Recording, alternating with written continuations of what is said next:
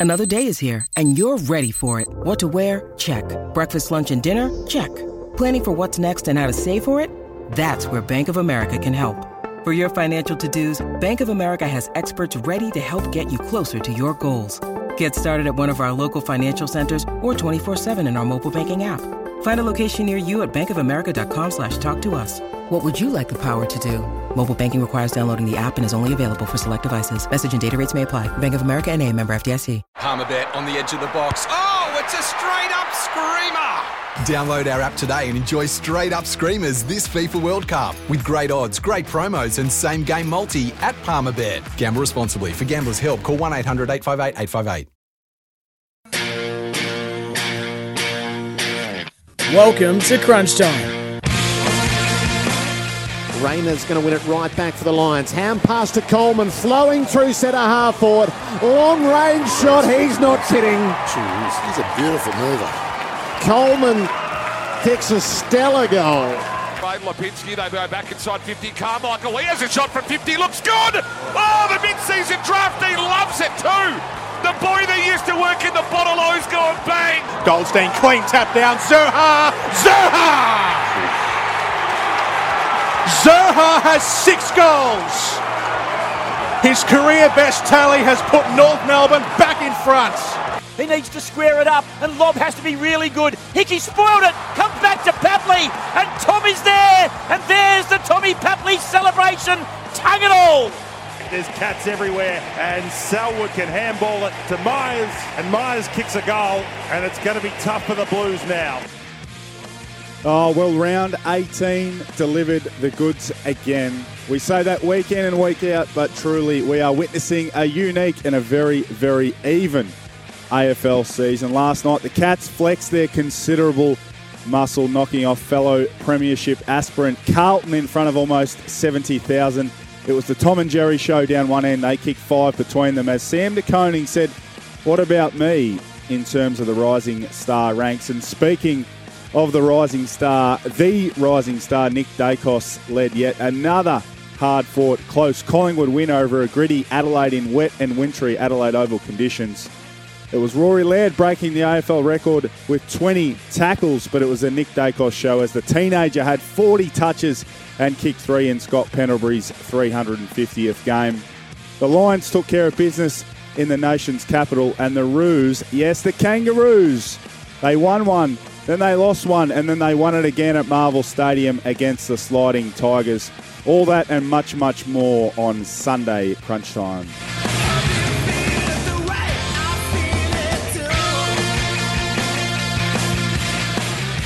Uh, welcome to Sunday Crunch Time.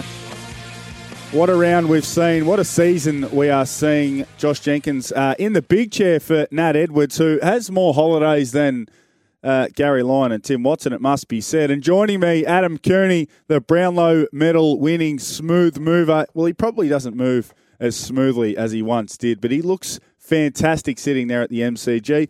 Coons, we could potentially be starting uh, a brand new partnership here, so let's hope it goes well. Yeah, it's a it's a good call because a, a, lot of people at the Sports and Entertainment Network seem to get three to four months off a year, and it's left to us hard workers to pick up the slack. But I'm I'm glad you're in the big boy chair, and that was a really smooth start. Uh, I love that intro from yourself. I must admit, I didn't wake up that smoothly this morning. I had a couple of frosty cool ones last Oh, no. night, Oh, no. and I, I wasn't hundred percent, but I had the tried and, and tested method that I like to stick to on a Sunday morning, which is a small strawberry milk mixed in with a gold Powerade. And I'm telling you, nothing bounces you back better than mixing those two beverages together. Well, well, Have we, you got a method for me? Well, there's a little. There's a. Isn't that something? That's not strawberry milk and Powerade. I thought you'd be going McCafe or you know something greasy, but uh, I like it. I've I, I myself I might have to go and get this strawberry milk and Powerade combo because I uh, I was holding uh, one twin in the left, holding the other twin in the right, and I was looking for a cold and flu tablet, and I managed to uh, uh, swallow the nighttime tablet. So I'm a little uh, a, a little more uh, weary than I than I should be, but the footy will get us through, Coons, and we've seen a, a fantastic round of footy thus far. Still uh, three excellent games remaining. Of course, West Coast and Hawthorn, the game that you will be covering at the MCG, Melbourne and Port Adelaide up in the NT at Alice Springs and Essendon and Gold Coast to bring us home. But uh, last night we saw uh, probably the two games of the round in terms of uh, finals aspirants and, and contenders.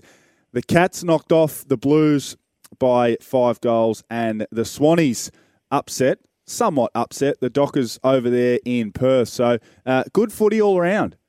Oh, it was a fair upset, uh, it's fair to say, because at Freo, some saying a, a flag fancy, and if they finish in the top four and get a home final, then they, they obviously get that uh, that rail ride home if they do get the two in Perth. But gee, it was a good game by Sydney, really well coached. They just controlled the footy after quarter time and, and had their way with the Dockers. So there's certainly some question marks. And your boys last night over Carlton, I think, answered a few more questions whether or not they're a, a genuine flag contender. Are they the number one seed now? Most people think so. I think they are. I think they're the team to beat Geelong. The footy that they're playing, the forwards that they've got, uh, Sam De Koning, uh, the improvement week in, week out. Probably the only forward you'd be worried about Sam De Koning playing on in a big final would be Tom Hawkins, which is a, a luxury for Sam because he's he's obviously on his team. So uh, he's taken care of the, some of the better key forwards in the league this year, and it's been a, a meteoric rise from the, skinny kid. It indeed, it it actually uh, it's been a, a pleasure to watch. And speaking of uh, of a, a, pleasurable situation, Coons at Marvel Stadium yesterday for Roos fans. They've endured heartache. It's been a tough old year. Of course, David Noble uh, was removed as the head coach earlier last week, but uh, they were able to win yesterday. They got over the Tigers, and uh, one of the main reasons that they were able to get over the Tigers was their gun midfielder Luke Davies Uniacke, and he joins us on the line uh, right here, right now. Luke, well done on the performance yesterday. It must be somewhat uh, of a relief, but an absolute thrill to be able to band together and, and get a big win over Richmond. Yeah, absolutely. Um, yeah, thanks for having me, guys. Um, yeah, it was like you said, it's been a bloody tough year. Um, so get to get that win and um, yeah, off the back of um, back against the wall type of stuff, and um, yeah, just a great feeling. I can assure you, last night was a quiet one. I imagine uh, that you know last week was difficult. You would have, as players, felt you know guilty about the whole situation and somewhat powerless, but you quickly needed to shift your attention under Lee Adams and, and the I guess the semi new game plan or the new uh, game style that you were going to try and implement. So, uh, how was the back end of last week in terms of the preparation for Richmond? Um, oh, I think uh, what Lee Adams did, Patchy, he summed it up pretty well in his first meeting. He said that footy's not going to wait for us, and um, we just had to get on with it. Um, it was a, a bloody sad time, and a lot of players really loved Nobes, and unfortunately, time was up. But um, yeah, we had to move on quickly, and um, yeah, just get on with the job. And um, that uh, sort of difference on the weekend was just that we wanted to be more attacking and play with a bit more freedom, and um, I think we really showed that yesterday. So Lee Adams comes in, obviously. The caretaker coach wants to simplify the game plan, but it looked like it was a, a free-flowing sort of North Melbourne side with a, that played with that um, that freedom I suppose, that a new coach can bring. Was that the message from Lee Adams during the week to just go out there, enjoy yourself, and um, take what the game gives you? Free flowing. I mean, what was it? Uh, plus 45 in handball, so it looked like you wanted to share the footy around as well.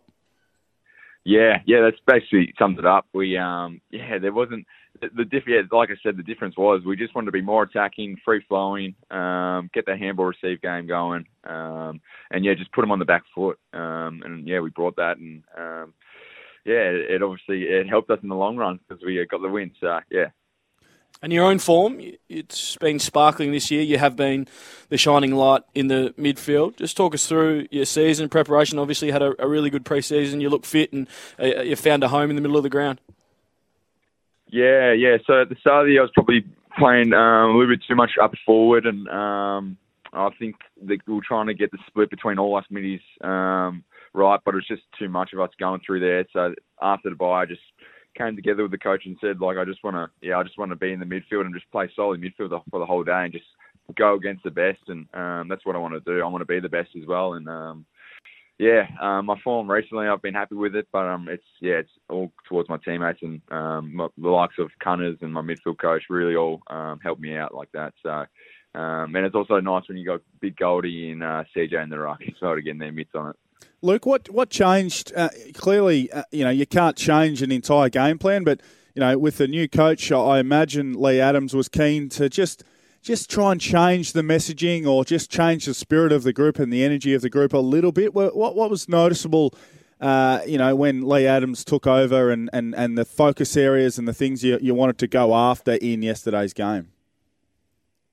Uh, so some of the focus areas was just um, simple, making uh, everyone's roles and responsibilities just more simple. Um, maybe at the all through the year, boys have got a million things going through their head, um, and I think that's another um, way that my game's changed as well. Just simplifying things. Um, yeah, I think as a young group, we can get stuck in our own heads way too much, and that's when we just get a bit um, just uh, confused about our roles. So what that was the messaging was just simplifying, have one or two key things to go into the game with, and um, go from there. Uh, pretty good performance by Cam Zurhaar. I think that's understating it. He's out of contract at the end of the year. You want to sign him up as quick as possible, but. Um, were you surprised about the performance yesterday? I mean, he's a bull. We, have seen him crash a few packs, but uh, he had some real polish to his game yesterday.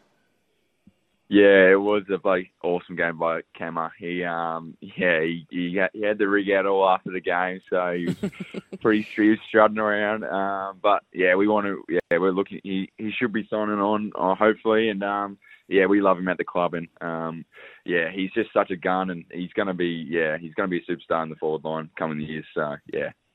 Luke, they tell me uh, Josh Simpkins, uh, one of the uh, more impressive young leaders going around, and uh, you and he are, are going to be driving that midfield for the next six, eight, ten years. He had 34 disposals, kicked an important goal, a crucial goal yeah. yesterday. Just tell us about what he's like Monday to Friday. Yeah, Simo, Simo's um, yeah, he's super professional. He um, he's been a big driver towards where I'm heading at the minute as well, and um, yeah, he, he sets the standards around the club, and um, for, and he's only a year older than me, but he feels like he's about 30. So um, he, yeah, like I said, just super professional, and he's a great bloke as well. So having him around the club and being sort of a mentor to myself um, and to the younger guys, it's great to have someone like him to mature so quickly. And it's been a tough year for most of you, you guys. You know, you haven't won. You've only won the two games, and you know a, a lot of conjecture. And of course, you know we know about what's happened with the coach, but. Callum Coleman Jones was a guy that was identified by by your um, list management group. He was sought after. You signed a, a long term contract, and it hasn't really happened for him. But yesterday was probably the first time he was able to get out there and really feel like he can be impactful at AFL level for you guys. 18 disposals. He was involved in terms of yeah. tackling and marking the footy and had some clearances. So you must have been thrilled for him that he was able to get out there and, and have a real impact on the game. Yeah, exactly right. Well, yeah, it's off the back of CJ's form when he was um, playing back down at the VFL level when he just kept um, getting rewarded for his efforts, and um, yeah, he's grabbed the opportunity with both hands now, and um, yeah, he's just fitting in seamlessly now with us group. Probably a little bit at the start is um, a little bit uncomfortable and still just getting to know everybody, but nah, he, he's um, he's looking so good now, and um, yeah, he's a great fella. Good response too from Jaidyn Stephenson, who was heavily criticised by a number of people during the week um, in the media uh, about his lack of competitiveness last week, but uh, I thought he responded really well. Um, 23 disposals, uh, kicked a goal, um, really high in metres gained. Tell us about the, the week that he had, and obviously how was his mood, and the the response from him must have been really pleasing. Yeah, Stevo was um, pretty flat, um, probably early on in the week. But one thing about Stevo is he's he's not too flat for too much too long, and um, he was up fine, ready to go main training. And um, he's training. He's training for the last couple of weeks. Actually, has actually been really good. Um, he's been competitive. He's been hard hard to um, play against her in training trainings as well. And um, yeah, he, I guess it just showed last night that he's he's doing the work, and he just needs to keep doing it. And us boys have got his back no matter what. So yeah.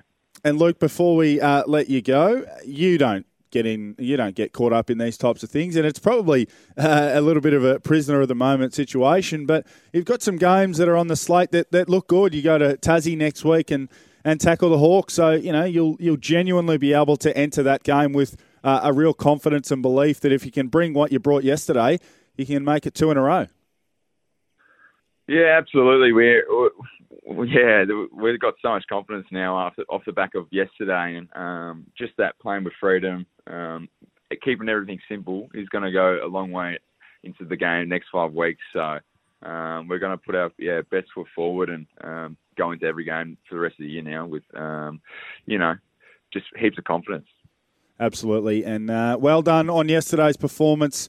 You were leading the charge alongside Jy Simpkin and Cam Zurhaar, you had the uh, 28 touches, five tackles, and uh, we're in and amongst it as you have been all season long. So well done on, on your form. Personally, I know it's been incredibly tough down there. You haven't won a lot of games, but a bit of reward for effort yesterday. Uh, well done, yep. Luke, and good luck for the rest of the season. Yeah, cheers, lads. Thanks for having me. There's Luke Davies, Uniacke, one of the brightest uh, young stars, certainly at North Melbourne, but a bright young star in terms of one of those inside mids, uh, Kearns, who can uh, win that first possession, the clearance. He's more agile and powerful than most probably think, and he was a driving force for the Roos yesterday.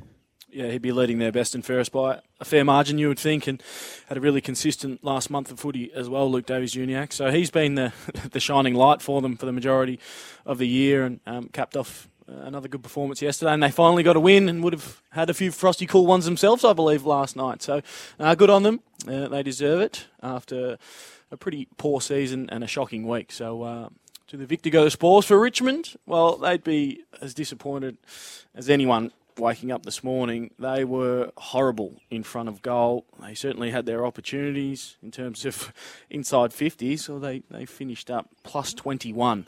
So, uh, Jack. Uh, Noah Cumberland, yes. all with Mrs. Noah Bolton, Shai Bolton in the last quarter. Gee, they had they had multiple opportunities to win this game, and um, just kicked themselves out of it. Yeah, they did. Uh, for Hawks fans at 11.45, around 11.45, uh, assistant coach Adrian Hickmott will join us from the MCG to preview uh, the big game at the home of footy, Hawthorn and West Coast. And we'll have West Coast assistant. We're uh, fair here at SEN. We like to hear both sides of the story. Daniel Pratt will join us uh, around 12 p.m. as well. So we'll preview uh, that game and, and all the other games. But just – going back on uh, a, bit of a recap on yesterday's results. Uh, we've already spoken a little bit about Collingwood's win over Adelaide. We'll deep dive into all of these games as the show goes on. But the Pies 14 7 91 got over the top of a gritty Adelaide, and we tend to say that most weeks they're gritty, but they're not threatening. 13 8 86. We know now Nick Daicos had 40 and 3 and uh, one of the most uh, unbelievable tackling games I think we've ever seen. We've had to dive into the record book, uh, record books in terms of tackles. Rory Laird did in fact break the AFL VFL record with 20 tackles, but the Pies win another close game. Coons they're just making a habit of it. You can mount the argument that three or four times they're lucky. Six, seven, eight, nine times, you've got to give them credit for being really cool in a tough situation.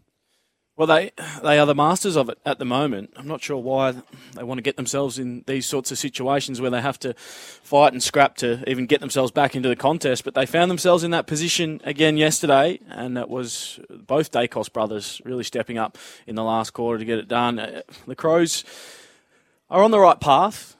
They are a really strong um, contested side. They're reasonable in clearance, uh, really strong tackling side, and, and the weather um, was a testament to that, and, and the, the effort that they brought yesterday. Um, they were able to fight and scrap, but they just, you're right, they just don't have the polish um, at the moment. And it was the, the silk, I suppose, of the some of the younger Collingwood players that got them over the line. But yeah, it's one again. We, we say about the Adelaide Crows, they they put in that effort, but the polish isn't there. And uh, they got off to a good start last week against um, Hawthorn was a shocker, six goals to one against, and they fought them fought their way back, and it was the opposite yesterday. But oh, gee, I mean, he's a start, Nick Daicos. Uh, two clutch goals as well in the in the final term, forty disposals. It's got to be the the best first year ever produced in AFL.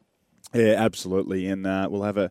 A really good look at that game uh, after our uh, first break. Up there in Canberra, it was the Lions. I thought this might have been a as uh, Nat, Ed, Nat Edwards likes to say, a banana peel game for the Lions, but 15 9 99 knocked off the Giants 9 5 59. In the end, it was a comfortable victory. Hugh McCluggage, he was outstanding, 29 Kick disposals. Hugh. And he kicked four goals, one at Coons. He was, he was absolutely, easily the best man on the ground up there in Canberra. Yeah, he certainly was, and uh, the, the only real knock on his game is has been his finishing in front of goal, and rectified that yesterday. Four goals, won, 540 metres gained, a few clearances to go with that. So it was just about the complete game from Hugh McCluggage, which um, the only area that has um, been a knock on him was his finishing. So yeah, terrific. And that was it was sort of that, that, that there's always a game hidden in the afternoon, isn't Yeah. there? That Yeah. sort of slides under the radar, and and this was the one. GWS had- a couple of cracks at it, but um, yeah, Brisbane just too strong, and it's all about September for the Lions. We'll we'll certainly judge them. Um, when the going gets tough and see what they can produce because they have fallen uh, at most hurdles um, when it's got into that nitty gritty.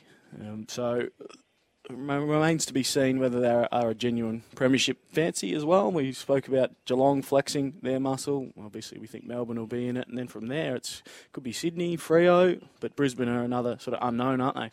Yeah, they certainly are. And as just heard in our uh, conversation with Luke Davies Uniacke, the Roos fans are rejoicing this Sunday morning after knocking off the Tigers 14 8 92 to 11 22 88. Richmond could not hit the side of a barn door yesterday, Jack. Riewoldt kicked two goals, six. Noah Cumberland kicked three goals, four. Uh, Bolton missed a couple, Curvis missed a couple, and uh, a handful of other players missed set shots as well. So Richmond will be uh, absolutely filthy on themselves, Coons, for letting that one slip. But credit to North. They made all the running. They jumped out to a big lead. They're up by 30 odd points at, at different stages and, and in the end deserved to win that game of football. Yeah, they certainly did. And uh, when you don't kick straight, sometimes that can be the difference. But yeah, it did look like they, they played with that sort of freedom uh, that a caretaker coach does bring into the side. And I mentioned before, looks like looked like they were happy to sort of share it around and try and work their way through Richmond um, with a high handball game. And when you get your hands on the footy, sometimes you can overpossess it. But as midfielders, all you want is hand on Sharon, and they did that. They got themselves into the game. Um, you mentioned the, the game from Jy Simpkin, nine clearances around the footy. Coleman Jones as well worked really well um, with the 18 disposals, and, and him and Todd Goldstein. So. Yeah, it was a it was a good performance from the Roos, but I mean, probably more, which is strange because it was probably more disappointing for Richmond rather than how good it was for North Melbourne. Yeah, it was uh, it was a strange old day for the Tigers, and two games we'll have a really really good look at uh, as we move forward. Geelong 12-13, 85 defeated Carlton 8-7, 55, and the Swannies went to the West and knocked off Fremantle 11-16, 82 defeating Fremantle 9 11 65. Chad Warner, probably or most certainly the best man on the ground, but we'll have a deep dive into both those games as we move forward. We're going to have a really good look at Collingwood knocking off the Crows after the break. That was the Saturday wrap for Werribee Isuzu. Upgrade your old ute into D-Max now. They are paying top dollar for trade-ins. You are listening to Sunday Crunch Time.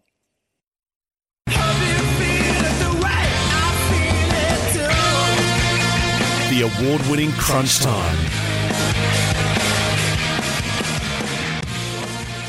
Yeah, we, we've built we've built we built it up probably from Thursday, but all year we've we've had this mantra of honouring the jumper. We want to honour the past, you know, Collingwood greats and the history of it and, and every bit of it. And we've slowly but surely, you know, working through that. And then, um, yeah, we had Ash Johnson debut today, and every time we have a debutant, we talk about honouring the jumper and have a past person to present to it. Um, today we talked about honouring Pen- Pendles. So the, mes- the message was honour Pendles, the guy that has worn the jumper more than any other person in the history of our club. Um, and we talked some detail around that. He's got him humming. Craig McRae, welcome back to Crunch Time for Thirsty Camel Bottle Shops. Answer the Camel's call, Thirsty Camel Bottle Shops. Kernsy's got him humming, Craig McRae. He's just got a, a little bit of that Richmondish, that spirit, that uh, intangible about him, hasn't he? He's just uh, he just goes that extra uh, extra little mile or the extra inch, uh, I should say, to just make sure his boys are, are all in sync and ready to rock and roll. Yeah, he seems to be a really relationship-driven coach, albeit in his infancy. So that could change over time when he gets a bit grumpier. but uh, things are going really well. Uh, Collingwood at the moment. Every player that they've introduced this year uh, has, has played a role. Come in. I mean, Carmichael yesterday comes in and produces six clearances, 24 disposals. Uh, we mentioned the last quarter from from Daicos, Josh, and obviously the performance from Nick and, and getting up and about for Scott Pendlebury. 126 tackles yesterday shows the spirit of this Collingwood side. Down in the first half on form. Uh, the Crows were playing really well, handled the conditions better. Uh, were a bit tougher, stronger, and cleaner when the ball was on the deck, which was for most of the first half and certainly most of the afternoon because it was a wet one at the Adelaide Oval. But yeah, when uh, the, the, spirit of this side um, is unbelievable in Craig McRae's first year, and the, the performances that they're getting when they are down and they and they lift and get over the top is going to bode really well for the future and possibly even in September when they when they are in a tight contest. If they do get there they are going to they're going to lift. They know that they can come from behind and, and win these close games. They've done it so many times this year. Well, they were down by uh, double figures, more than two goals on three or four different occasions yesterday, and they just found a way to win. And, and, and now a little bit about that is, and we'll talk about Adelaide's lack of, uh, you know, firepower, and you know, unless it's Tex Walker who did kick five, unless he kicks seven or eight, they, they struggle to find a way to put teams away. But is Craig McRae now? We've got some candidates, of course. There's there's four or five guys, coaches who could put their hand up, but in your mind, Coons, is he the coach of the year, Craig McRae?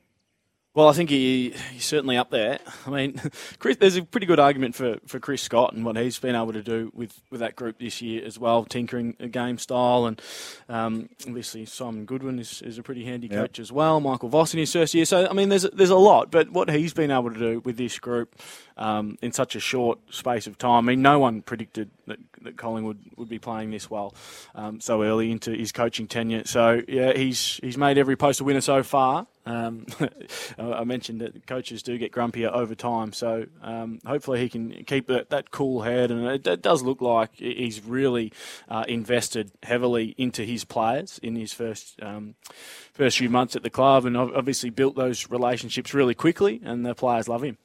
Now, Kearns, can you remember your uh, PB in terms of uh, tackles in a single game? Oh, I, I could tell you that it probably wouldn't have been more than three.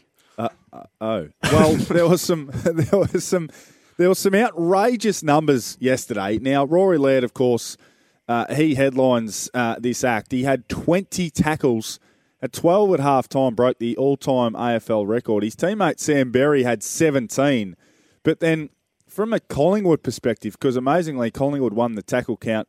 Uh, Lipinski had 13, Maynard had 12, Pendlebury had 12, Crisp had 10.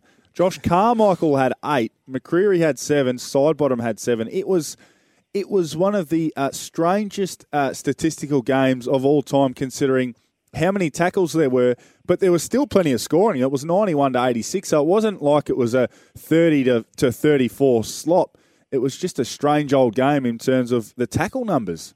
It was, a, it was actually a really entertaining game to watch. So some of those slogfests in the wet can be quite boring um, and sort of kicking up and back. And there, it, there was a lot of fumbling. The ball was pretty slippery. It was like a cake of soap. But um, so there was a lot of opportunity to tackle. But it was a really entertaining contest. I mean, we, we saw both sides not take a backward step. Um, the, the, first half, what uh, um, Adelaide were doing, trying to generate the spare with Jordan Dawson, and then um, the battle was still Sidebottom. It was a really dangerous um, option for both sides because Steele was trying to get up around the footy, and he was being it was really clean with his disposal and was getting some good inside 50s from that. And then a lot of times they kicked forward, and Jordan Dawson, the, the spare, was intercepting and they got some good drive off half back. So it was a, a pretty intriguing battle with that in the wet, with both sides um, sort of having their moments. Um, and then after half time, Collingwood really got to work. So it was, a, although it was a, a, wet, sort of sloppy encounter with um, the ball hitting the deck and a lot of players fumbling, it was actually a, still a really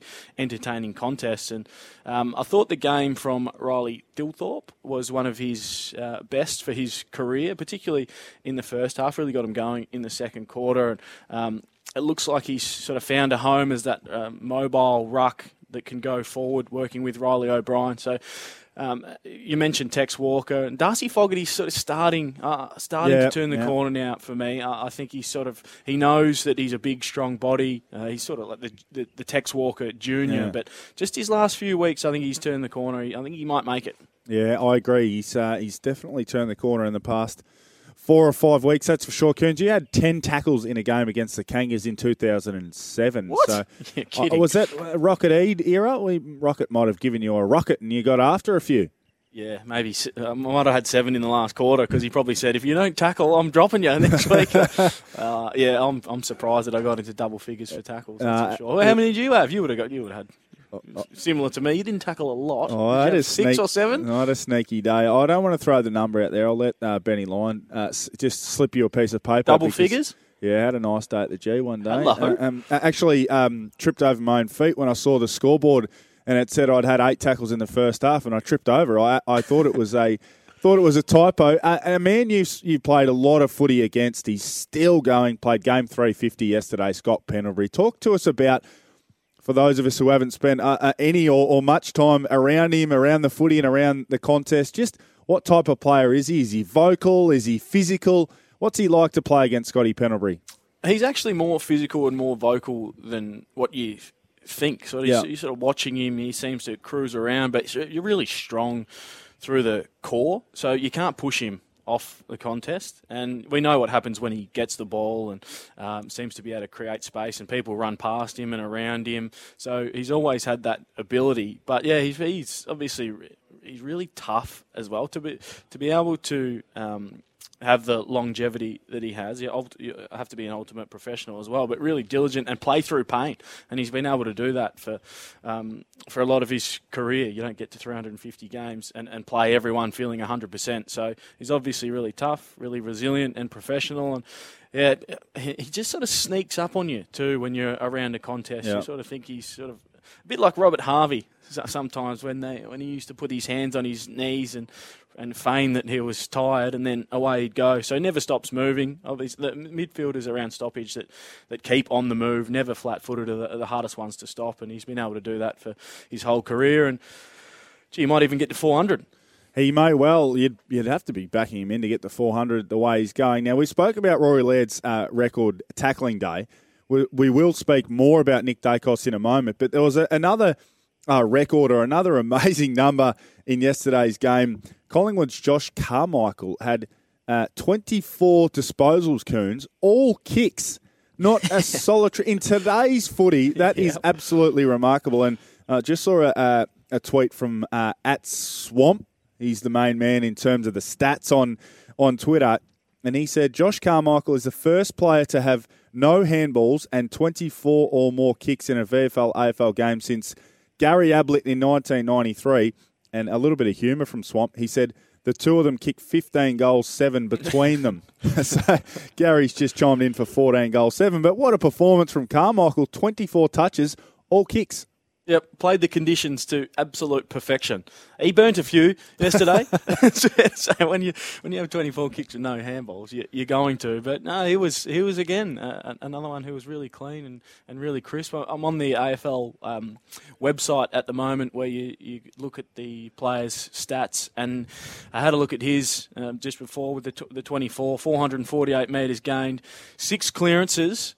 Uh, 111 fantasy points and no photo. He doesn't. He, he doesn't even have a photo on the AFL website. So uh, he'll have to get that one updated pretty quickly. And the number 45 too. That's a heavy one. He'll yeah, have to drop that down. He'll drop have to drop that down. down. But So- uh, no, he was he was terrific yesterday. He played the conditions to perfection. He needs uh, a lower number. He needs a photo, a headshot, and he needs to handball. So uh, he's got a few things to work on, but it was an outstanding performance from the young man. Uh, one now we will speak about Nick Daicos. Now I remember, and you may remember around draft time, there was a lot of chatter about Nick Daicos because he he was.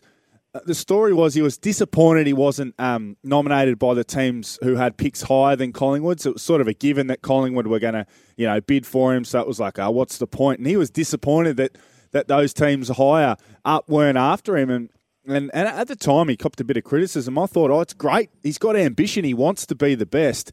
Well, guess what? He is the best. He looks absolutely outstanding. 40 touches and three goals. He was the difference in yesterday's game. Yeah, yeah, he, he certainly was, and yeah, it goes to show his competitiveness and his drive. So he's he's got that um, in him, and you can be as flashy and as skillful and have all the poise and class in the world if you don't have that competitive drive, or you're not going to last too long at AFL level. So he's got that. He, he's got every attribute to be a superstar, and he almost is already. I mean just what he's able to do. So he knows when to defend and he knows Yeah. when to sit back. He just reads it so well um, behind the footy, and his skill and his poise, he plays obviously beyond his years, and he just doesn't make a mistake. Uh, yesterday he played like it was a dry game. Um, he used the ball really well every time it came near him. He didn't fumble. He steps inside and makes decisions. Yeah. He's not afraid to pull the trigger on that 45 kick, and gee, it was good yesterday. I mean. I mean, forty and three, uh, it says it, but two two goals in the last quarter, and um, just about hit a target with every one of the forty. Yeah, it was absolutely outstanding. And uh, just quickly, we've got to get a breakaway, but I just want to hear uh, Coach Craig McRae's views on Jack Ginnivan. It's hard to get a, a Collingwood game away without talking about uh, Jack Ginnivan at the moment. But here's what Coach Craig McRae had to say, had to say about his young gun small forward. Yeah, I think Jack's. Um, I, my message to Jack just after the game was that um, I just want him to keep attacking the footy hard. What comes of it, you know, whether it's a high tackle or whatever it is, and, or holding the ball, just keep attacking the footy hard. I, I, again, I, when he came to the bench today, and I thought, oh, he just had this moments because it was a wet weather day. He just had to keep turning up to contests. I thought he was sort of just getting away from it, anticipating we're going to win it. In the dry, we probably do, but in the wet, he needed to come back. So, um, yeah, he's in his fifth, really first year. He's played 19 games or something now. So, um, yeah, like I just want him to take the footy hard. That's my message to him. Is he becoming a victim or misunderstood? Well, I think if you're a victim, you think you are. I think he just needs to keep attacking the footy hard. Up. Um, we don't make excuses. We don't look for, for blame. Um, umpires make mistakes and they get some right and wrong. I've said that week, weeks gone by, and um, yeah, I don't want to really play the blame game or the excuse game. Now, just quickly, Coons, what, what do you make of the Ginnivan situation? Because there's a lot of talk about, you know, the boy who cried wolf and him not getting some free kicks yesterday. Where do you sit on all of this? Well, I, I, I hate the look of a player dropping their knees and raising the arm to try and draw a free kick. So I was really glad that the umpire uh, let that one incident that he had yesterday go because he clearly and it was it was two steps. So he picks up the footy and then takes he took two steps and then lowered his center of gravity again and then raised the arm to draw the free kick. So and the umpire I thought um, played it really well. That but the the issue with him doing that was he probably missed one or two that he should have got later in the game. So. Um, so and, and he's got no one to blame but himself. So if you're going to go with that action, the umpires are clearly um, uh, picking up on it now, and unfortunately, he's going to miss a couple because of that. So I think now um, it- that'll um, eradicate out of his game pretty quickly because he's he, umpires onto it, the crowd's onto it. Everyone knows now that he's going to play for that, so he's not going to get it. Um, just uh, go back to doing what he does best, uh, uh, which is attacking the footy and trying to score. So uh, I, I think that's the last we'll see of that action from Ginnivan. I agree. I absolutely agree. Well said, Adam Cooney. All right, let's get a uh, breakaway because on the other side, we're going to be speaking to Hawthorn assistant coach Adrian Hickmott before their big clash against the Eagles.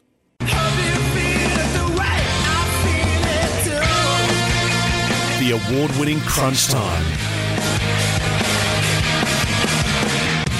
Uh, welcome back. Crunch time. Uh, creeping closer to midday. Adam Cooney's at the MCG, readying himself for a big clash between Hawthorn and the West Coast Eagles. And momentarily, we'll be speaking with Hawthorn assistant coach Adrian Hickmott about the Hawks' plans for the afternoon against uh, an Eagles side, Coons, who have been uh, terrible for the first three quarters of the season, but the past three or four weeks they've been really competitive and, and, and, and really spirited. Been okay. Let's not get ahead of ourselves. Uh, Okay. Let's not pump them up too much. I Sorry, mean, they've, Eagles they've been all fans. right. they've beaten Essendon uh, in the in the last month. So, but yeah, you're right. They've been a bit more competitive than the first half of the year, but overall, still um, really disappointing season 2022 for the Eagles. And they've got some of those stars back now. So obviously Nick Nat out injured today, hurts, um, and they've got four or five other in. So it hasn't really been a settled lineup at all this year for the Eagles. So there are a few obvious obvious excuses there, but they've still haven't been at the level that we expected them to be. Hopefully they can get back to it today. It's 13th v 17th, but it all of a sudden becomes an important game for West Coast uh, in a couple of different ways because. Uh, in one, on one hand, you don't want to win the wooden spoon. On the other hand, you wouldn't mind the number one pick in the national draft. So there's a bit riding on this game for West Coast in terms of uh, whether they uh, want to win or lose. Well, if long long term, you obviously want to lose this game. You want to be competitive, uh, but you want to finish 18th and get the number one draft pick. I mean, it seems odd that we're saying that, but if you want to, the, best thing that West Coast can, can do for the rest of this season is is be really competitive and lose every game, so they get the best kid in the country. Uh, it's uh, it's a strange thing to say, but uh, it happens happens all over the world. Do you give them much of a chance or any chance against the Hawks? The Hawks have been up and down, probably, well, definitely more down than up. They were good last week against the Crows, but had lost their past four before that. Do you expect Hawthorn to take care of West Coast? Uh, I think this will be a reasonably close encounter. I mean, if Hawthorn play at their best, I mean, obviously Sam Mitchell lets them play with some freedom. If they can get some good run, I expect them to be a bit too slick for West Coast at the MCG. Um, they should be able to use the wide expanses and, and go around them. Will Day comes back into the side. Some good run from Jiath off half back. They should be too slick, but you just never know with Hawthorn. Uh, again, a young, younger team. Uh, you get those peaks and troughs, and they have been inconsistent at times this year as well. Yeah, they uh, they most certainly have been. I think there's been enough uh, green shoots to steal a Brendon Bolton uh, ism, a Brendon Bolton ism uh, from the Hawks. We've seen some good performances. Their best footy's pretty exciting, isn't it? They they can run and gun, and CJ can really drive things off the halfback flank. Mitch Lewis has been absolutely outstanding in the front half uh, this season as well. Uh, Hawthorn assistant coach Adrian Hickmott is here with us. He's uh, been uh, doing plenty of coaching down there uh, at the moment, so we're lucky to be able to grab him for a few moments. Adrian, thanks for your time before what is uh, a pretty important game. And uh, in, in terms of the weather, they're telling me I'm I'm inside, but they're telling me it's just starting to get a little bit gloomy. Yeah, g'day guys. Um, yeah, like a little bit, of, little bit of spitty rain here, but uh, not too much. Um, makes the ball stick and probably makes it more fun, doesn't it, for the players? Uh, how have you seen? How have you judged uh, your season? I guess as coaches, you're always, uh, you know, looking week to week, but you're sitting back, just uh, having meetings and discussions about your overall game style and how your plans coming together. How have you seen the season as a whole? Yeah, spot on. Uh, and like I said, we do we do that. Look at our game style, how it's coming together week by week, and uh, the development of the younger players, and you know the leaders within the group, our more experienced players, how they're leading, and are they leading each other, and are they leading as a group. Um, our games have been up and down in consistency um, in the contest also, so we want to be, uh, you know, consistent consistent in that area and then we work around that after, you know, with our game style and what it looks like. So it is an offensive game style at times. Is, is that the first thing that Sam Mitchell wanted to work on with this group, to let them play with that sort of freedom and, and take whatever they want, the, the, kick inside and get some good run off half back? Is that, is that the first sort of piece of the puzzle that Sam Mitchell was trying to put together? Uh, yeah, within reason. You know, there's the ball. You've got to win the ball first, don't you? Centre bouncers, they start with a 50-50 contest in the ruck. So we're pretty keen to have our men um, work really hard in that area. And then off comes, um, yeah, our ball movement. You know, we want to um, make sure that we have our guys feel freedom within a, um, you know, within a system. So in that system, this is how we like to play, boys, and then uh, go for it after that. Not including we need to defend as well. So the three areas of the game are really important. But the way we move the ball for our forwards um, and our mids is, you know, it looks good, and sometimes it doesn't come off the way we want it to, and we'll just keep working that slowly. Adrian, what did you love most about last week's win over Adelaide? It was a it was a really comprehensive performance. You'd been on a, a bit of a losing skid before that. What, what, what was most impressive about last week's win against the Crows? Yeah, it was a nice win. Um, I think the overall effort, you know, the effort from all the men on the ground. Um, I've mentioned the contest itself and the consistency in four quarters. Uh, in the third quarter, Adelaide come back at us, and, and there's a bit of momentum swing. Um, we were pleased that we held that and then went on from there. And you've uh, pretty familiar with uh, what you'll see and what you'll be facing this afternoon. What are the threats with West Coast? Of course, the you know the early half the early part of the season, excuse me, they were absolutely decimated by COVID and injury, but we've seen them improve and, and, and play a more spirited game. They were really good against Richmond at the MCG a few weeks ago. So, what are you expecting from, from a team that you know really well? Yeah, well, the same thing. So I was just seeing a few of the blokes then. Um, you know, their their passion for the game, the love for the game, um, shows every week. Their team now is starting to become more consistent. Uh, and you know the midfielder, a good midfield, strong midfield, and can play can play football with experience down forward.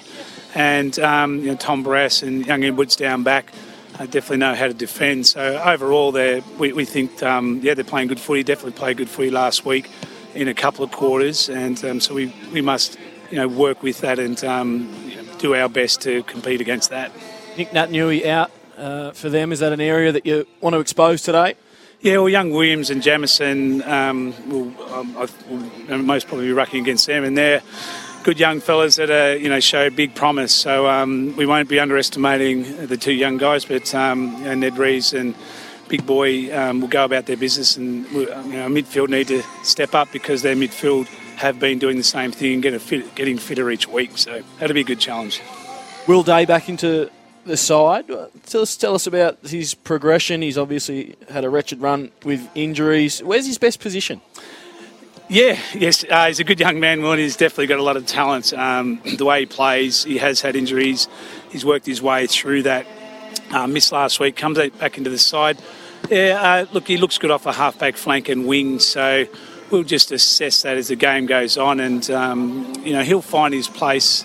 Uh, the back line at the moment are They've got a good young group of kids, uh, young fellas in there. So, um, you know, wingish area, midfield, um, in those kind of areas, we hope to see him. But look, he's uh, he's got huge talent, and um, once he gets consistency into his game, hopefully set him down into a spot.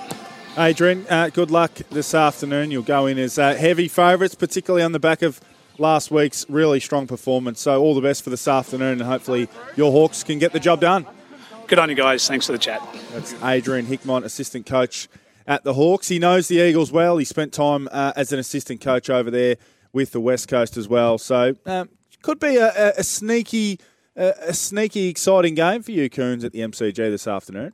Well, I hope so. Uh, I hope it's. I hope the weather holds out for one. Um, there are a few grey clouds overhead, but I want to see some good offense. I love ball movement; it excites me. So hopefully, both sides can have a crack today.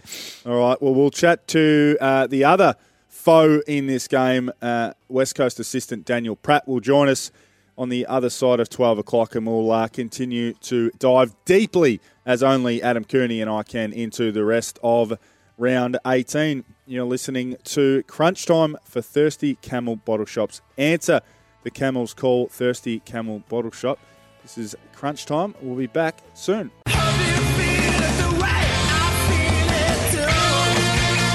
The award winning Crunch Time.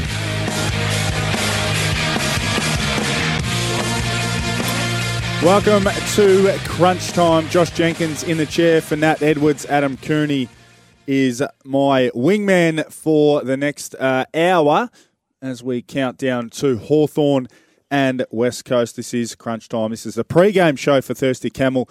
Answer the Camels call Thirsty Camel bottle shops. Well, yesterday we saw five big, big games of footy across round 18. Adelaide and Collingwood played out a thriller. The Pies again winning a close game. 14 7 91, upended Adelaide by five points 13 8 86. The Lions went and got the job done in Canberra, defeating the Giants by 40 points. That doesn't help the case for Mark McVeigh in his desire to get the full time gig as coach of the Giants. The Roos, yes, the Roos got the job done against the Tigers. The Tigers kicked 11 goals, 22. They will be kicking themselves for the way they kicked so inaccurately at goal. And last night, two very, very good games of footy The Cats, they were too strong for Carlton, 12 13 85. Knocked off the Blues 8 7 55. And it was the Swannies going west and bowling over Fremantle 11 16 82 to Fremantle 9 11 65. It was a big day of footy, Adam Cooney, and uh, all in all, most of the results were as expected, except for that Kangaroos game.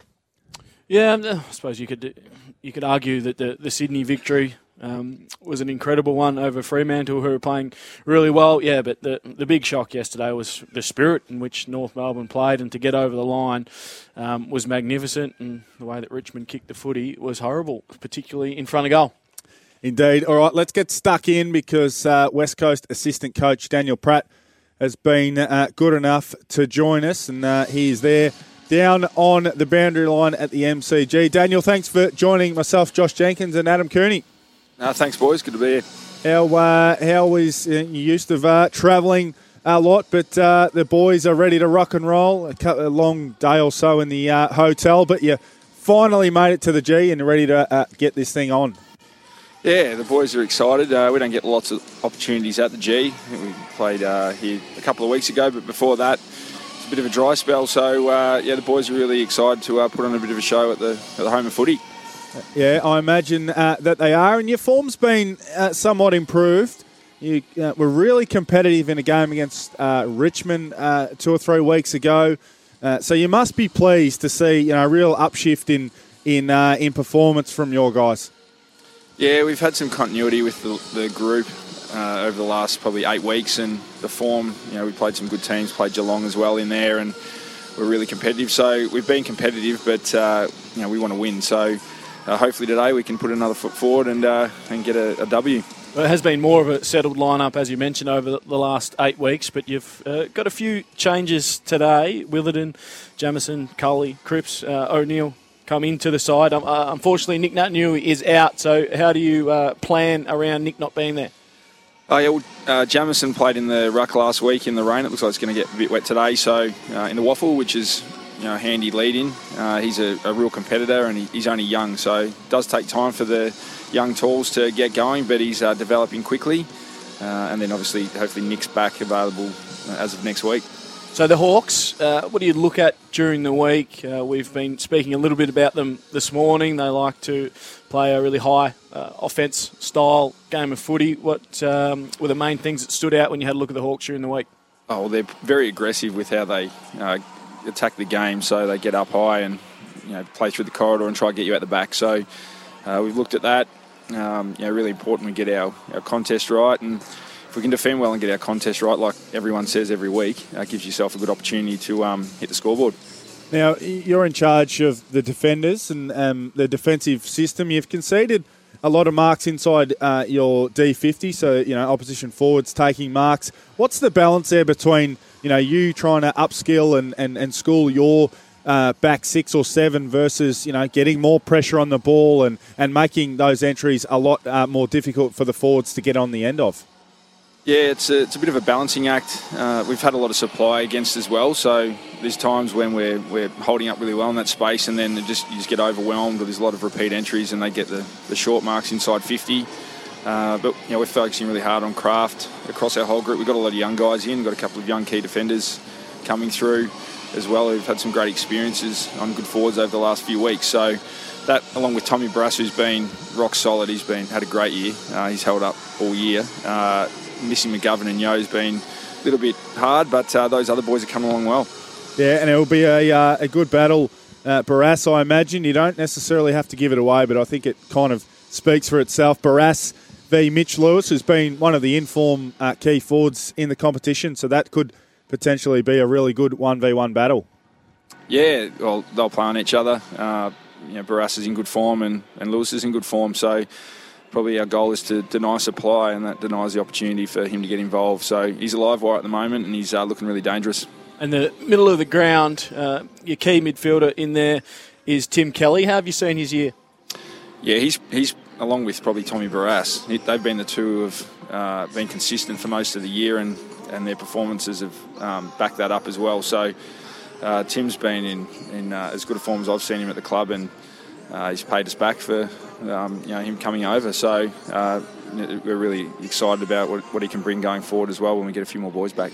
You've played 46 or something ridiculous amount of players this year, more than most teams have actually got uh, to play, and clearly you've called on some top ups and, and, and some and some different players at different stages. Have you have you found a few? Do you think as a coaching group that you've potentially found a few that you you've had to expose and you didn't think may have been ready, but they've proven to you that they are and they might have a future at the top level?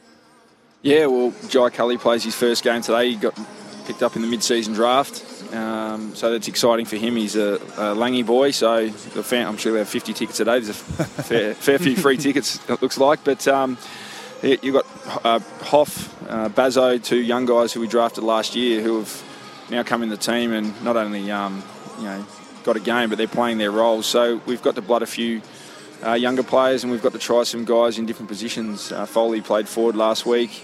Um, Jamieson's played fullback and in the ruck, so we've had to throw things around a little bit as well. So um, we've, we've, got to see where our list is really at. Uh, unfortunately, we haven't been able to win enough games to um, get us in a position to you know, be competitive in September at the moment. Yeah, all right, Daniel, we'll let you go. Um, good luck this afternoon. Give yourselves a, a, a very good chance at uh, upending the, the more fancied Hawks. But uh, good luck against uh, the Hawks this afternoon. Good luck to your backs and your team as a whole. Cheers, lads. Have a good one. That's Daniel Pratt, uh, the defensive coach for West Coast, and they'll give themselves a little sneaky chance, Coons. Yeah, they will. There's no doubt about it. And if it uh, is wet, and turn it into a good old fashioned slog. I think that might suit the Eagles because, as we've mentioned a few times, the Hawks love to move the footy quickly, and it is just started raining at the G. Oh, no, no, no, no. Let's jump back across now. We spoke about this in the first hour, but uh, we've just had about uh, 300,000 uh, new listeners join us on 11.16, Coon. So we'll get stuck back into uh, this game, which surprised us all. It was the Kangaroos 14 8 92 over Richmond 11 22 uh, 88. And I want to firstly go to Damien Hardwick because uh, he spoke about Richmond killing Richmond, and this is what he had to say. Yeah, and you'll know that. We know that. The fact of the matter is, we're not in that situation. You know, until you're in that situation, you don't know. Um, so, look, what we're going to realise players try and win. You know, unfortunately, he probably made a decision that if he his time again, he'd, he'd, take back. But the reality is, he made it. So um, we move on. And as you said, there's numerous reasons. You know, the last defensive 50 goal was poor. Um, we should have been better. Can't let a guy come from the other side of the pack and just stroll through. It was uh, ridiculous and probably sums up us. Really, it's Richmond killing Richmond at the moment.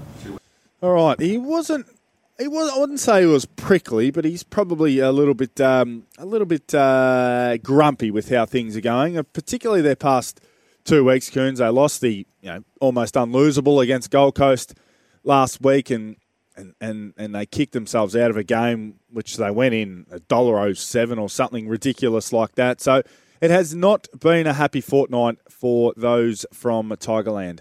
No, it might cost them a top eight position, but uh, look, I, I still think that they'll make it. They've certainly got some improvement if they want to um, do more than make up the numbers in the finals this year. If they do slide into that eighth position, but yeah, two disappointing weeks, uh, eight points gone begging for Richmond, and it was yeah. Well, we spoke about the. Um, the misses from Jack Riewoldt, uh, Shai Bolton, Noah Balta, uh, and Cumberland with four behinds during the game. So, like we spoke about that earlier, but they'd be more upset. We, and as Damien Hardwick just mentioned, the, the stoppage goals that they gave up, particularly late in a game with with Zurhaar just rolling straight through, uh, got goal side of I think it might have been Grimes, and then just floated through. There's no defensive pressure uh, at the front of the stoppage at all. That's very un-Richmond like. Um, yeah. Jake Aarts. So they had, then they had an opportunity to win the game from a behind.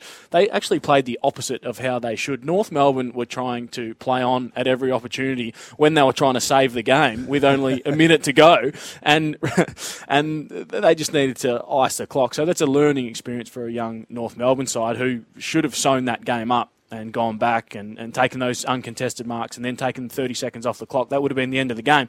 They played on, they both made mistakes. Then Richmond have an opportunity to go straight down the middle and get an uncontested mark inside 50 um, to Jake Aarts. And for some inexplicable reason, he decided to play on.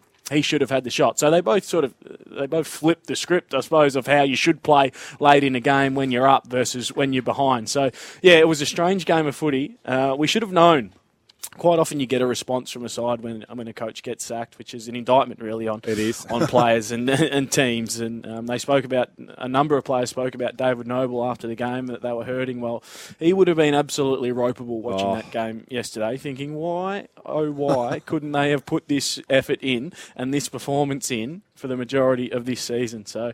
Look, Richmond are clearly on, on top in most of the statistical data. They should Mm. have won that game. Uh, they had plenty more scoring shots. They had plus 21 inside 50s. Um, so it was a missed opportunity, but North Melbourne, they get the four points. And Luke Davies Jr. and his crew celebrated hard last night. Yeah, they did, and as they should, because uh, there's a lot of downs in footy, even when you're not uh, losing as many games as the Roos are. There's a lot of tough times in footy, so when you get the get the high, you may as well celebrate it because uh, otherwise, what's the point of it all? And I think. Uh, in terms of this game, and I want to ask you one more about Richmond before we focus on uh, the highlight that is the Kangaroos this morning. Uh, if Richmond don't make the eight, uh, Jack Riewoldt, I'm not certain whether he's signed a contract extension or one I would I would imagine will be coming or, or close to coming. If Richmond don't make the eight, I'm interested in your views on Riewoldt. I think he'll go around, but in terms of whether he's a guaranteed, you know, first 22 guy next year, Trent Cotchin's future and Shane Edwards' future. What's your views on Richmond if they don't, you know, if they miss the finals? I think Jack goes round again, uh, regardless if if they miss the finals. On I think his form has warranted another season. I did float the idea that he could just walk Mm. over to North Melbourne and, and play out a couple of seasons He there. shot that down. if, yeah, he wasn't happy with that. I think he said that I may have been concussed from, from doing some sparring, but he didn't quite rule it out completely. He sort of uh, he he had a crack at me and then didn't rule it out. So look, I'm going to say that the door is ajar for him to go to an, to, to go to another club there. But look, I, I yeah, I think his form warrants uh, another season. He had plenty of opportunities again yesterday. He's kicked um, he's kicked enough goals and, and he's still moving okay to play another year. Not sure about Cotchin. I think Edwards uh, does go around again um, too. So uh, you can't get rid of all your senior No. leaders at the same time because then you you have a void to fill, and they could drop away significantly um, because of that. But yeah, I think uh, maybe maybe only one of those three goes. Yeah, okay. And from uh, North's point of view, and we should spend most of our energy and time on the Kangas because we've spent plenty of it on them uh, uh, laying the boots in when things have been go- going poorly. Uh, Lee Adams, Patch, at half time, uh, he said he was sitting back thinking, how easy is this? And this is what he had to say in the post game. Uh, it's just come down now. Yeah. Um, yeah, half time, we were thinking, how easy is this? And then obviously in that third quarter and fourth quarter, we knew they were going to come back at us really hard. And uh, to the boys' credit, um, when we lost that lead, um, the character they showed to, to dig in and continue to play the way we wanted to play was was sensational, and um, yeah, got some real reward in the end. And you have touched on it, Kearns, but they did show a, a level of maturity. Of course, last week they were in a similar position and they coughed it up against Collingwood. But um, in the end, they found a way to get the four points. They found a way to get the job done. And, and they'll learn a lot from that. You learn a lot in your losses, but sometimes when you're in the situation that North are in, you can learn even, uh, even more from finding a way to win a tough game. Yeah, and some of those younger players will certainly learn a lot out of the last two minutes. One, how to handle that situation again when you're up and you get your uncontested marks. Please don't play on and have uh, a shot from 45 or 50 metres out. Take the 30 seconds off the clock. And then also how to defend late. So there was a, a quick behind. You, everyone knows where the ball's going. It, it's going straight down the middle because time is of the essence for Richmond. So and how to defend that as well late. So defending a game when you're up, and then also trying to defend uh, the quick play when the opposition are trying to go down the other end and score. So, but uh, look, it was it was a magnificent day. We, we've already um, sung the praises of some of those individuals like Simpkin, Luke Davies Uniacke. Really good game from from Coleman Jones and um, Curtis Taylor. I think not not just uh, yesterday, but over the last few weeks, Curtis Taylor and Paul Curtis. I think over uh, the last few weeks have, have started to look like um, they belong at the level. So some good signs from some of the younger players. Flynn Perez getting some good minutes into him now. So. Um, Yeah, so it was a, a magnificent performance from King, the Kangaroos, and there would have been, um, I'd say, maybe the control thrown at the TV from David Noble if he was watching yesterday. Yeah, you got a feel for uh, for Nobes because uh, he's been trying to get him to play with that spirit and tenacity all season, and often it takes for the coach to be removed for whatever strange reason for that to happen. Uh, Paul Curtis is one uh, I'm interested in your views on Coons, even when they'd been getting belted, and, and, and we gave them, or Geelong gave them a hiding down at GMHBA Stadium by 112 points. I think you covered this game, but even in that game, Curtis showed a little bit. He's dangerous, he's crafty, he's fast. He looks like a little, you know, up and back uh, high half forward who's going to be able to kick his, you know, goal a game and be quite creative. Yep, spot on. Uh, he was a shining light in that game uh, at the Cats a few weeks ago, and looks good. So yeah, crafty little player. Quite, we know how hard that sort of position is to play, and yeah, if you get your goal a game, um, you stay in the team, and starting to look yeah look like he, he belongs at the level. Crafty little fella. Obviously, when they get more opportunities inside fifty, uh, he'll get more looks at it, and um, if Larkey and Zurhaar can both play well together in the same game, that'd also um, help North Melbourne's cause, wouldn't it? It would, yeah. Well, I guess that in a way uh, is a good result that Larkey had basically no impact on the game. Seven disposals, only two marks, did not hit the scoreboard, yet they were able to win the game. And that was primarily because of Cam Zurhaar at halftime. Five kicks, five goals. That's as efficient as it gets in the end. He kicks the sealer or the match winner as well.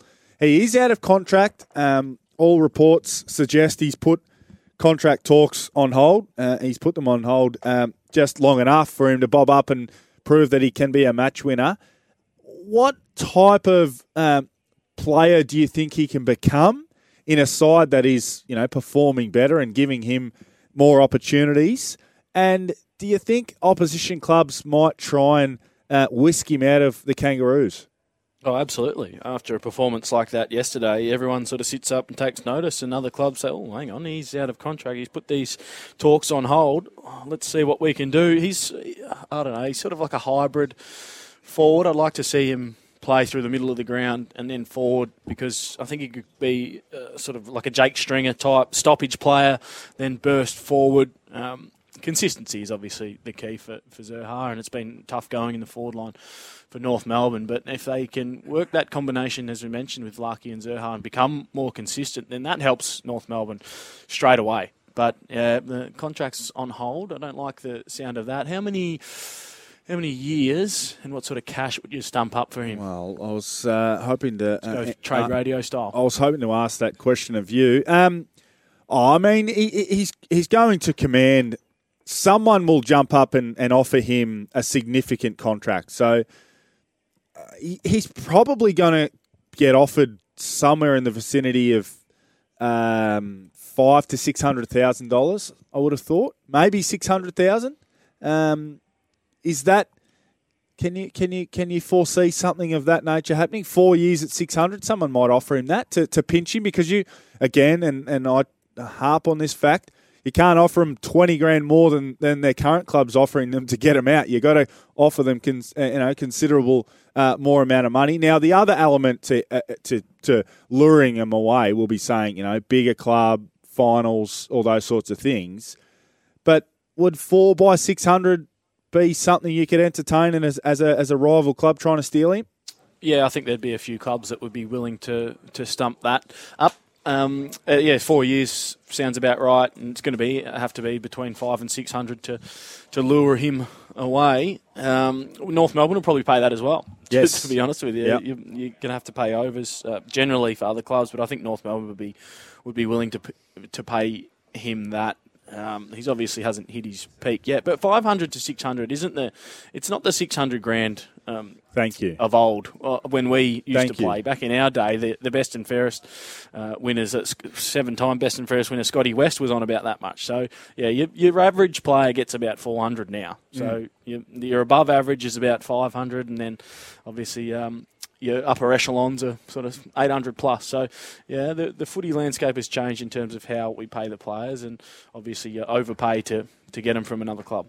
Absolutely, uh, you do. He's a 24 year old, so you know the peak of his powers is probably, uh, you know, still in front of him. He's probably still got his prime uh, years ahead of him. A, guy who, speaking of um, being pried away from an opposition club, uh, Callum Coleman Jones, he was uh, pinched from Richmond. Now, you know, speaking of Richmond and Jack Riewoldt's future, if Coleman Jones or Mabior Chol was at Richmond, maybe that's a different conversation. But Coleman Jones took the long term contract offer from the Kangaroos.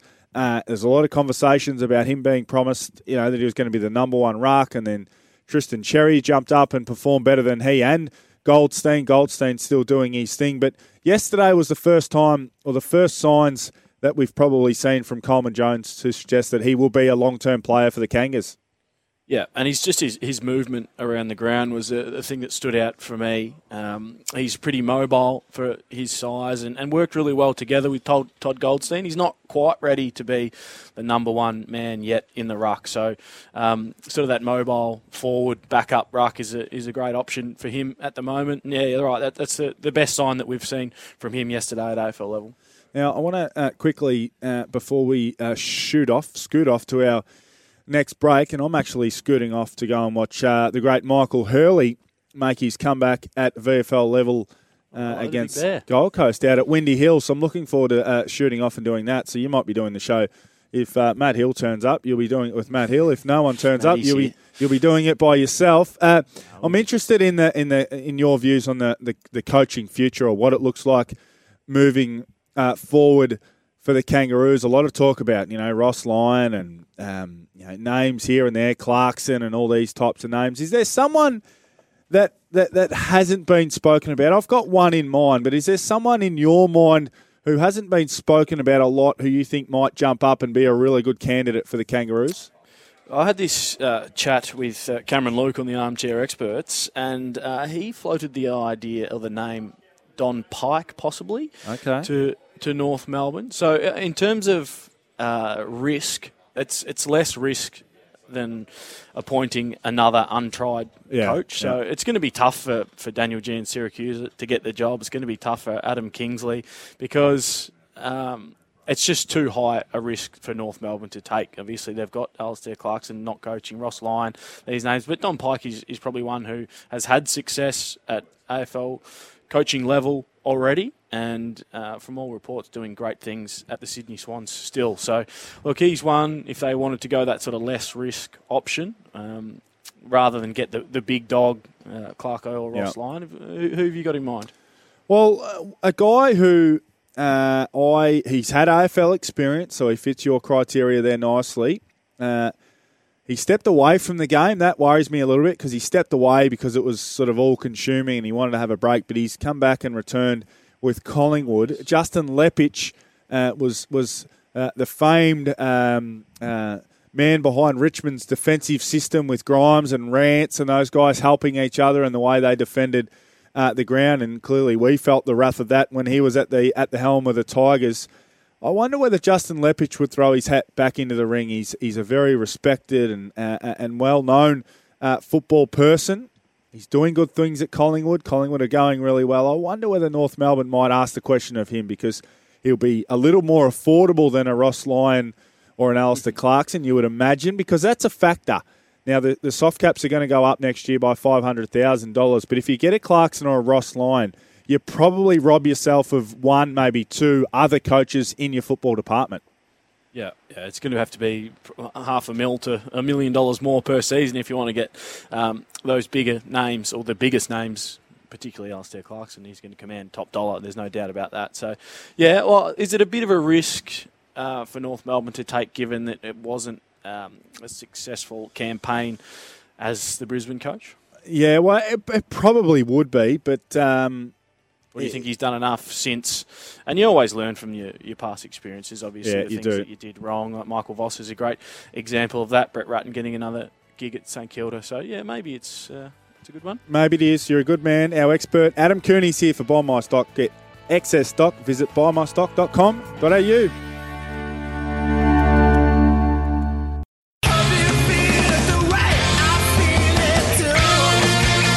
The award winning Crunch Time. Crunch time thanks to Thirsty Camel Bottle Shops. JJ out, Matt Hill in. It was a real quick uh, change. And uh, great to be at the Melbourne Cricket Ground on a Sunday as I have a look over the great Coliseum of Sport uh, here in Melbourne. The, the Hawks are running out for their pre match uh, warm up and a big dark cloud over the punt road end. We've had a bit of rain in the last five to ten uh, minutes. It's just going to be scattering the dust. It's nothing uh, too dramatic. Plenty of blue sky over at the city end. So looking forward to uh, the day. Adam Cooney, great program so far. Thank you, Matthew. Fantastic. Uh, nice Eloquent smooth transition always. between uh, was, yourself and wasn't it? JJ. Well done, and a pleasure to be with you. He just threw the baton out, and I just grabbed it cleanly, and we're off and uh, running. It's time for uh, Josh Jeans from Dabble to join us as he does uh, every Sunday. Uh, welcome, Josh. What's happening on Dabble this week? G'day, Matty. Yeah, plenty happening as always. Uh, the other day, Samuel Reed, one of our ambassadors, having a, a pretty good day with 100 people copying the bet as well. So that means 100 people in the Dabble community having a win, which is great. Fantastic. You, you're not going to get many complaints there. That's uh, that's fantastic. So I was told that the from the traders. boys, so they played favourites yesterday, and they got let down by the Kangaroos. That was an extraordinary last three or four minutes, wasn't it? Um, how are we looking for the matches today? It's the cardinal sin when the shortest leg of the multi doesn't get up, you know, Matty. So I reckon that sounds like a Joshy Jenkins bet, I reckon. But uh, look, let's have a look at today. Uh, we've gone the Eagles with the 31.5 head start. So given the weather, that sounds pretty good over the Hawks. The D's as well to get up, and the Gold Coast Suns. That's saying 568. What are you liking there? Or I think I'm with you with the D's. There's no doubt about that uh, against uh, Port Adelaide. It's going to be uh, tough in Darwin because Port have a decent record uh, there. Mm. But I reckon it's time for Melbourne to start making a statement now that the Cats are really throwing down the gauntlet. So I agree with you there. Absolutely, they're looking good. So the easiest thing to do, Matty, to copy that bet is you just download the Dabble app. You follow the Crunch Time AFL team. They are the experts. You can copy that bet with one click and go on, have a dabble, dabble socially, and gamble responsibly. Fantastic, JJ. Thanks for coming on. Thanks, guys. Josh Jeans from uh, Dabble. So, as we sit here on a Sunday afternoon, it's starting to pour again here at the MCG. Uh, so, the results so far this round, as the boys have touched on, Collingwood 14 7 91 over Adelaide 13 6 86, Brisbane 15 9 99 over GWS 9 5 59. In that uh, remarkable win, North Melbourne 14 8 92 over Richmond 11 22 88. And of course, when we came into this round, uh, round 18, we thought that the big ticket match was Geelong and Carlton. Geelong 12 13 85, Carlton 8 7 55. What did you make of that match?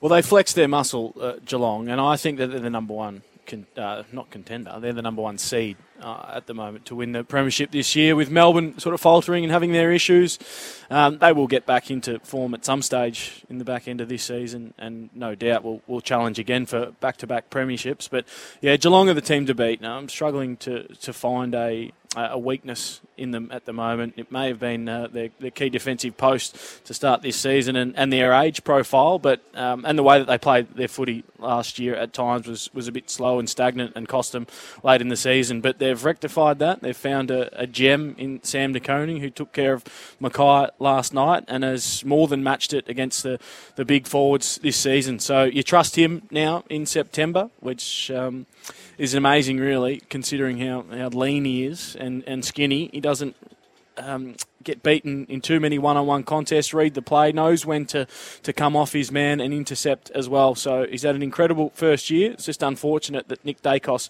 has had the best first year of, of any AFL player to win the Rising Star. So uh, he'll, he'll come second behind Nick Daicos, which is which is okay. He'll have uh, more pressing things in the end of this season to worry about, and hopefully winning a grand final. Sam De Koning. So uh, yeah, they they flexed their muscle um, last night. I like the way that they're playing. It's just been a, a slight tinker of the game plan with Chris Scott um, in terms of how they move the ball, and um, yeah, they're a powerhouse side. And, when the going gets tough and the whips get cracking, as they say, Matty, you've got two forwards, probably three forwards that you can really trust. Now, in Tom Hawkins, you know, will play well in a big game.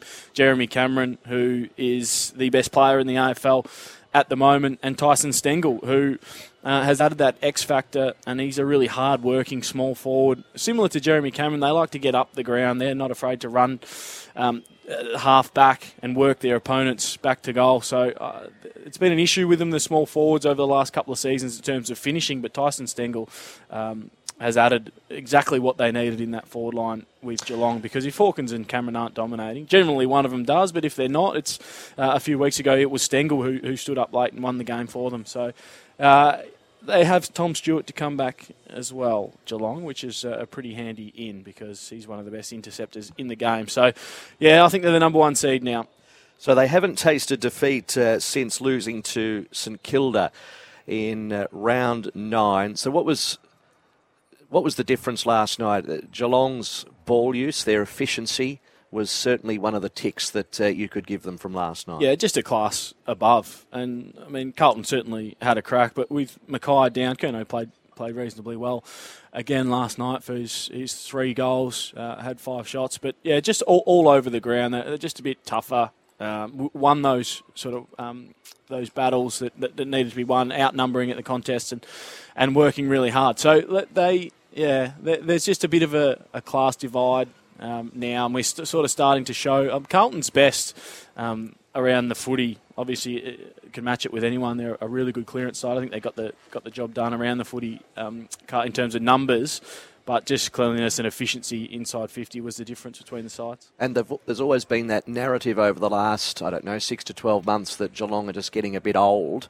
But with De Koning now coming in as uh, the new defender, and as you say, is capable of finals football, are they the right balanced side to win a flag now? Yep. Yep. There's, there's, there's no doubt about that. I, I was uh, of the same belief that they were, they were too old um, but they've the, the, players that they've introduced this year um, have played really well. I mean, Close uh, again has has probably stepped up and gone to another level. Holmes finding his spot in the middle of the ground. Guthrie, I know he's he's an older player now, but uh, again, uh, they haven't relied on Selwood. They haven't relied on Dangerfield. It hasn't been Mitch Duncan having to get the job done. It's it's been a good mix of some of these younger players um, who have stepped up and, and f- sort of filled that. Uh, I, I, must admit, I didn't see it coming. Uh, uh, coaches are stubborn as well in terms of who they play, where they want to play them, and also their game style. But I think for, for Chris Scott to just adjust and, and trust some of these young younger players coming through, which he hasn't done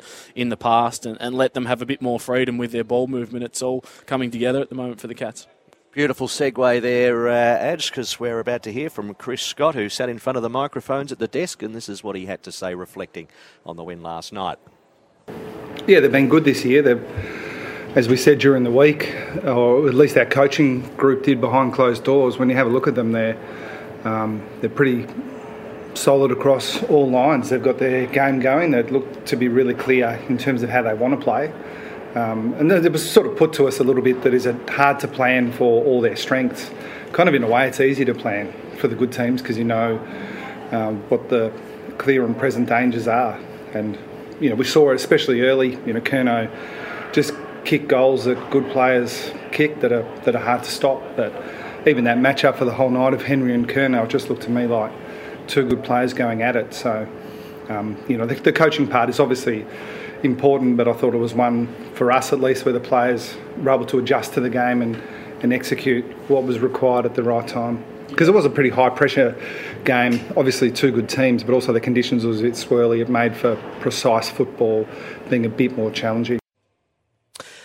Chris uh, Scott. So that's Geelong over Carlton last night, 12 13 85. Carlton 8 7 55. Jeremy Cameron with three.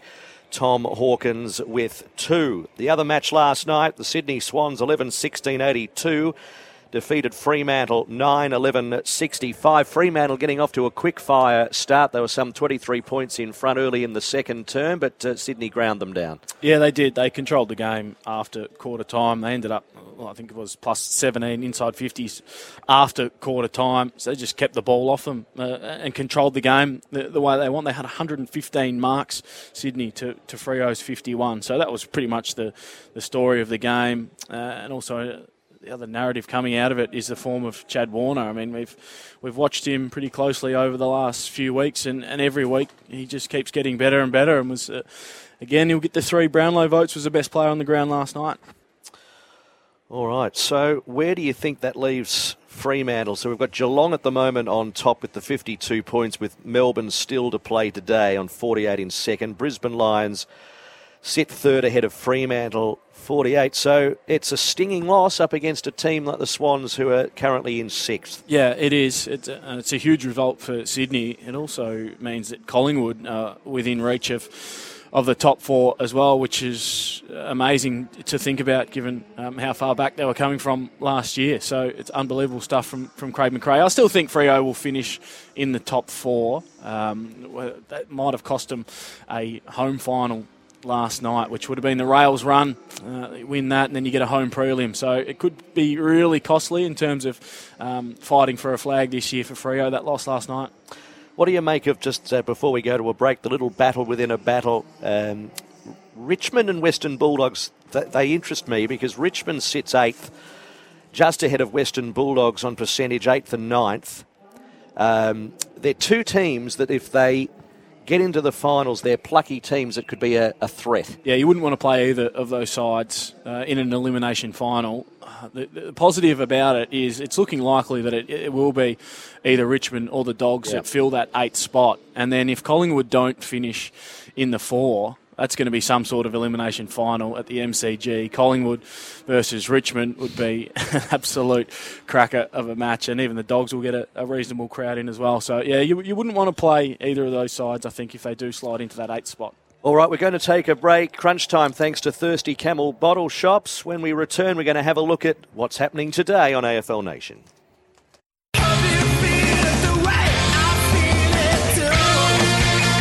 The award winning Crunch Time.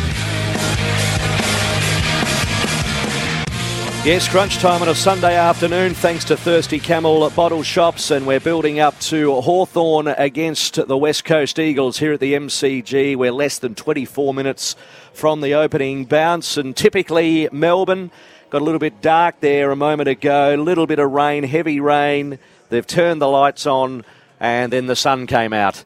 Um, with some blue sky over the city end. Uh, you've got to love the great city we live in, Adam. Well, I think at one stage it was uh, belting down with rain inside 50, and the other end of the ground was bathed in sunshine. So it's got a mind of its own, Melbourne. Well, of course, uh, great memories uh, going to the footy as a kid, walking down uh, Barclay Street there towards the Whitten Oval and uh, paying the dollar fifty for the AFL footy record. The AFL footy record is popular as ever. Don't forget this week's footy record, uh, repaying the faith. We look back at the coaching landscape after Gold Coast Stuart Dew and his St Kilda counterpart.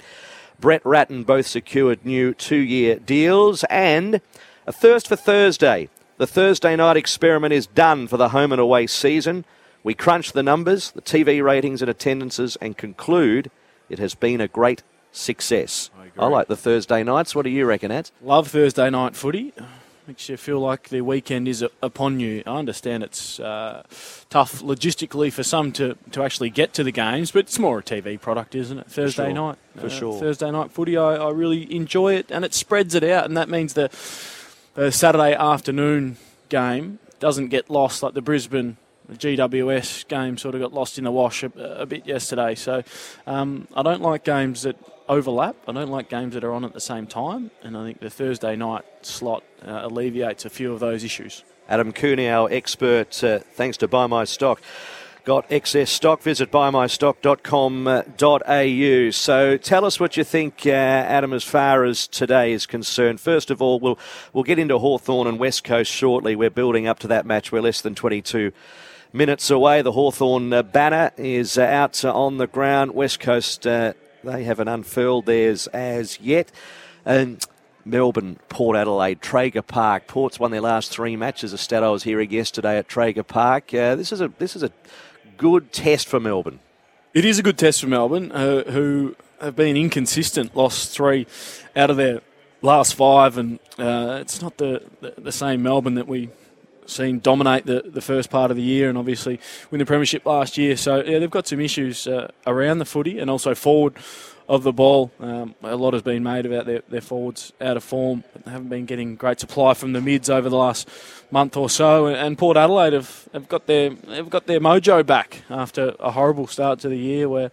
Um, the Sharks were circling in terms of uh, Ken Hinkley, but I think he'll he'll stay on. They've, they've backed him in, and um, they've got their game going. Finlayson uh, working really well uh, with that ruck combination.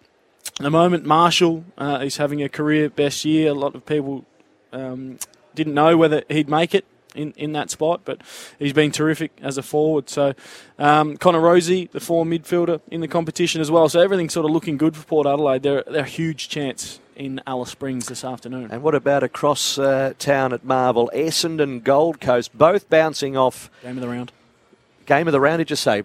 Yeah, you say that with a wry smile, a little No, bit of facetiousness in your face, but uh, both bouncing off quite dramatic victories. Yes. Uh, Essendon over Brisbane that were depleted at the Gabba last week, and uh, they came at them Brisbane, but Essendon held strong, and of course the Gold Coast. What a what a phenomenal win! Yeah, they're, they're, they're coming hard, the Gold Coast Suns, still within reach of a, a top eight position as well, but uh, they'll have the might of Essendon to, to overcome and the, the might of Peter Wright, my favourite player in you the mean AFL. it, Peter? Oh, God, he's good. He is good to watch, Yeah. Peter. And uh, the Bombers found some form. They won three out of their last four as well. So um, it's going to be a cracking contest. I think it probably about four or six weeks ago might have rolled our eyes at this one, the Sunday afternoon twilight game. Might give that one a miss, but it's going to be a cracking contest. So the um, the bounce back segment for Duraveg, uh, providing erosion control and environmental revegetation. Um, who's bounced back this week? Got to be North Melbourne, doesn't it? Well, they bounced back in a in a big way, uh, the biggest way possible. Which isn't it odd that the mindset of AFL players and, and AFL teams that like, couldn't get near it in the last 14 weeks, North Melbourne, they sacked their coach and then come out and beat Richmond. The Tigers should have won that game. There's no doubt about that. They had uh, multiple opportunities to secure the four points, and they'll they'll rue those missed opportunities. But the, the spirit and endeavour just come from from nowhere. I mean, they showed it. Um, at times last week against Collingwood, but weren't good enough to get over the line. And um, for to, to do it two weeks in a row now, that's the that's the baseline. That's what we expect to see from North Melbourne for the rest of the year. And um, if only they showed that sort of spirit and endeavour for the first 14 weeks, David Noble might still have his job. He would have been filthy, as I mentioned a couple of times watching the game yesterday, thinking, well, why, why do why do the wait? Till I'm sacked to, to have this sort of effort, but uh, there's a few individuals that played really well for North Melbourne. A couple had their, their best games for the club, so that's the um, that's as I mentioned, that's the standard now for the rest of the year for North. Is a remarkable um, phenomena in our sport, though, when a coach is under the pump like that, gets sacked the week after. They just absolutely put in, don't they? It, it, it's I bizarre. don't know why it, It is happens. bizarre. It, it's almost it is an indictment on, on players and groups that that does happen. Like automatically to have that sort of turnaround in, in your in your mindset and the, and the effort that you bring. And um, we've mentioned earlier, Jaidyn Stephenson was really heavily criticised uh, last week. I think Ross Lyon said that he'd seen enough of him, um, but bounced back really strongly um, yesterday, and it was a much better performance by him. Did it happen personally to you at all when you were playing the great game when you had a coach under the pump? Was uh, during your career? Yes, my first year was under Peter Rohde, who got sacked with a few a few weeks to go. Uh, he played me every week uh, when I didn't deserve it, so I might have had a hand in, in costing him his job. So I didn't play particularly well in my first year, but every week he, he played me, kept me in the team. So I thank him for that. Might have fell on his sword doing that. And then uh, obviously Rocket in 2011, we played in prelims eight, nine, and ten and a lot of people picked us to win the grand final in 2011, and things went a bit pear shaped halfway through the year, and then you could tell that um, Rocket was getting more frustrated than usual. Um, which he generally vocalises that quite well. So uh, we sort of thought that uh, there might be an issue or two going forward. And then I had James Hird in 2015, um, which all came to a head with the supplement stuff. He got sacked, and uh, that was it. That was uh, that was a few coaches that were under the pump when I played. That's for sure. oh boy. Oh boy, indeed. Well, that is um, a wrap for uh, for crunch time on this Sunday afternoon. I think we've covered everything. And now. Oh, you just slid in late. with this- I know. Done 25 minutes of work. Yeah, having said that, I know you've done a couple of hours and it's you and me today for the next three hours. You're feeling all right. How's Yes. the petrol tank? I'll have a uh, Red Bull and Yeah. a coffee, and Excellent. then I'll be ready to go for this big clash at the G. All right, well, let's take a break. That was crunch time on AFL Nation. We're going to take a break, and when we return, it'll be the pre-game show for the Hawks and West Coast, and um, we'll be really getting into um, the match. I tell you what, um, it's 13 v 17, but it's just good to be at the G on a Sunday afternoon. Yeah, and hopefully the rain does hold out. We've had a, a, a sprinkling earlier, but it looks like it's starting to clear up now because uh, I was looking at some of the t- statistical data between these two sides, and uh, ooh, it's not pretty reading in terms of contested possession clearances inside 50s. They're, uh, they're both pretty average. So uh, hopefully the, the weather holds out and we have a, a good contest today. But Nic Naitanui out um, for the West Coast Eagles certainly hurts them around the footy. So, as the Hawthorn banner is raised, swag of people uh, around the race there, and uh, the West Coast uh, cheer squad, they're just keeping their powder dry at the moment. They'll be. How many do you reckon get here today? That's a good question. Not I was thinking that moment. driving here, I was thinking, gee, is 12,000 going to be enough? Hopefully they get a, a couple more in than that. But oh, there's a few West Coast Eagles supporters in the house, but I don't think I don't think we're going to get eighty thousand here today. well, that's that's uh, that's pretty evident. Uh, we're not going to get 80, but I, uh, let's hope uh, there's a fair bit of uh, brown and gold out there, uh, which is good to see. And uh, the team uh, will be running out in a few moments' time. So it's Hawthorn West Coast. Strap yourself in for a Sunday afternoon at the MCG. We'll uh, be back in a few moments' time. The umpires are wandering out onto the stadium, so we're not far away from live Sunday action. Want to witness the world's biggest football game? Head to iCanWin.com.au, predict Australia's score with a crystal ball, and it could be you and a friend at the FIFA World Cup Qatar 2022 semi finals, all thanks to McDonald's. Maccas, together and loving it. TNCs apply.